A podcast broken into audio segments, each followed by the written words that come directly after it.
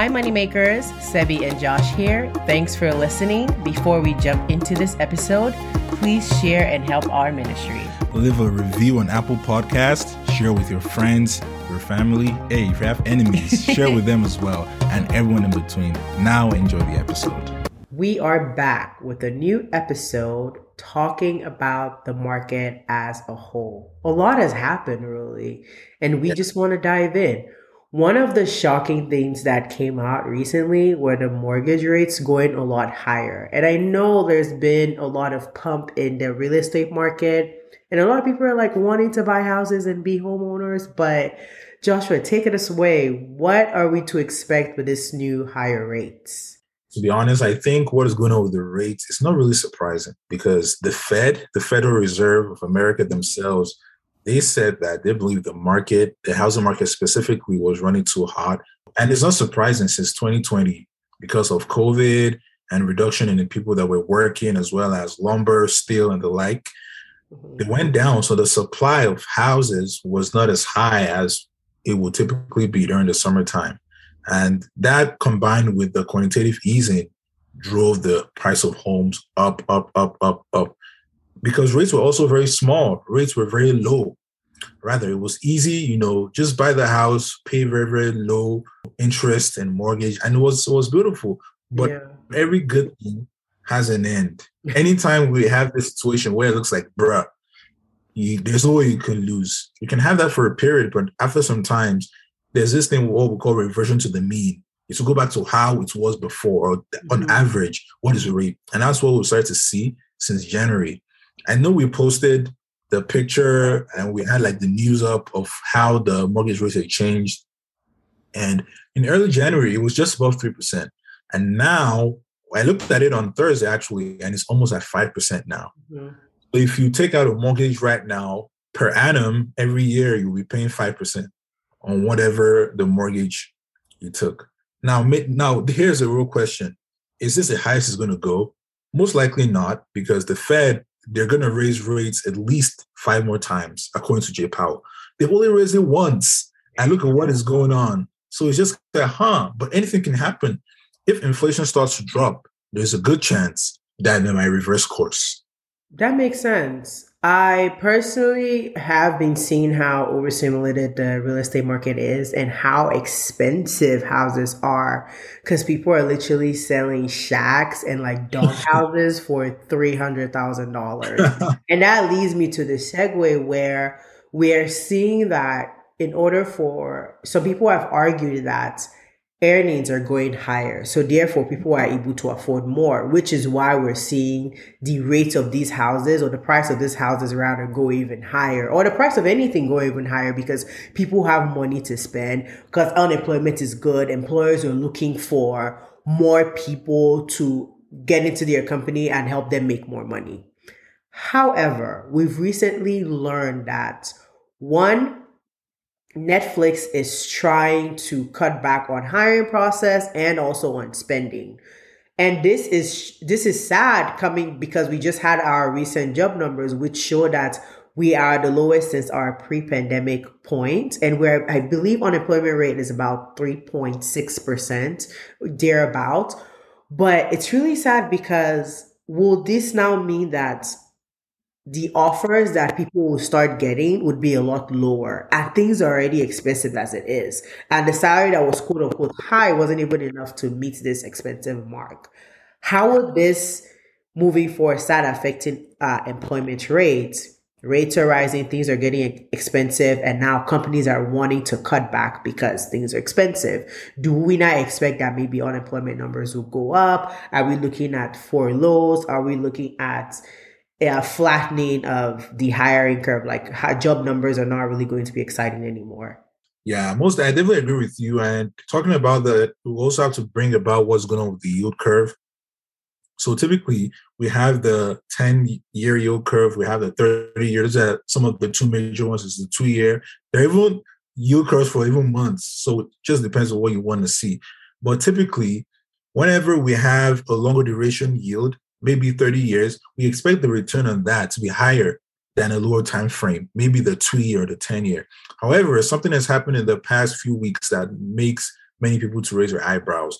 We've had when the shorter time frame is actually having a higher yield than a longer time frame, which is kind of like weird. And typically, if you ask many economists and like financiers, they will tell you that that could be a telltale that we will have a recession very soon. Mm-hmm. Although we have to, we need to have this inverted situation for a prolonged period of time yeah, before we can actually confirm. Yes, but here's why I think we might have that recession. The Fed has only raised rates just once. Mm-hmm. Fed Powell said they'll raise it at least seven times. Mm-hmm. So on the only way we can get out of this is if inflation just starts dropping.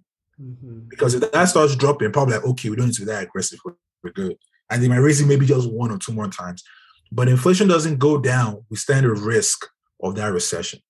But bringing back my initial question before of the job numbers and how it looks like big companies like i.e. Netflix are trying to cut back on their spending, one of the confusions with a lot of people were like, hey, this is what's happening. You're saying like, oh, inflation and all, we are going to enter a recession, but it looks like unemployment rate is low and it's like really, really low and people are getting jobs easier.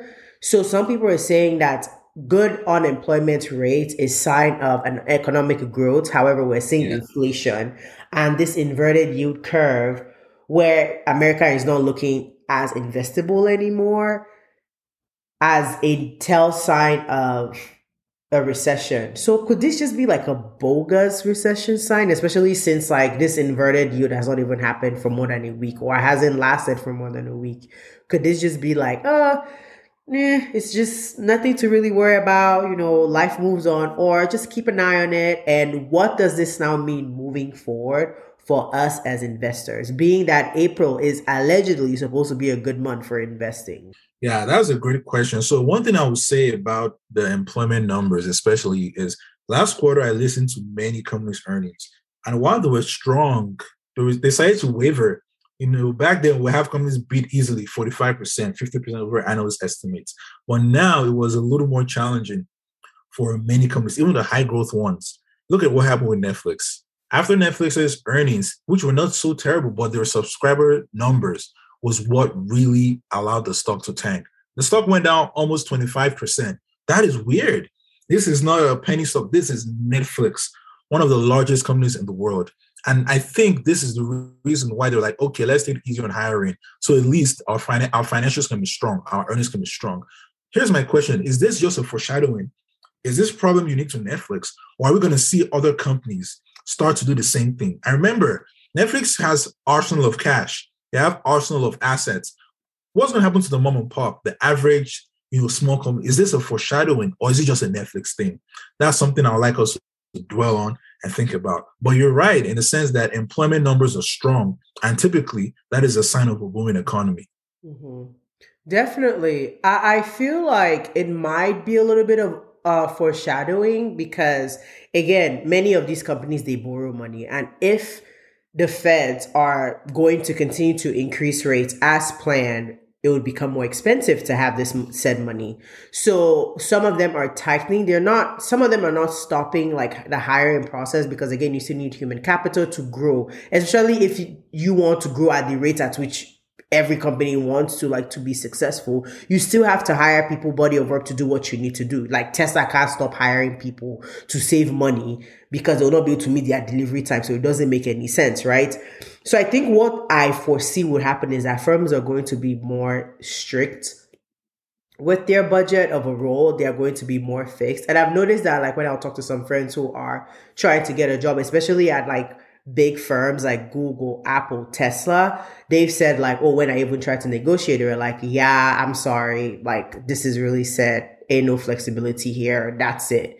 And I think that's what we will be seeing moving forward. I don't think we're going to see a drop in hiring, especially in the tech side, as, since many of them have claimed that they are going to have 30% growth. I can't I can't see them having that without bringing more people in to carry the capacity of the. Let's just even talk about like the financials of it, how it will be more tasking. Except they they want to kill their employees and make them work till they die. They they need people to carry it moving forward. But in terms of what I think is going to happen in the market, mainly because, like I said earlier, we did not see our Santa Claus rally, and March that was typically weak, we saw it really strong. I foresee or I suspect that April might not be very great, especially since this week we're having some other numbers coming out this week. But I suspect that it wouldn't be as strong and we could definitely see some turbulence moving forward. I would personally try to average in at this point for like stocks that maybe some people missed because I know Apple was doing great last month that they barely even had a red day. Tesla also surprised a lot of people. Even now, Tesla broke another barrier and had more deliveries than even expected. That even Elon, who is like the king of optimism, was like shocked at how well they did. So I would definitely say, and they're even like flirting with the idea of doing another stock split. So that's good news. So I'll definitely say averaging into companies that you're really interested in that you had your watch list because this might be a potential opportunity to buy in because we can experience some pullbacks. But what would you say we should be expecting in the market this April? I think like every year is unique, although mostly patterns repeat.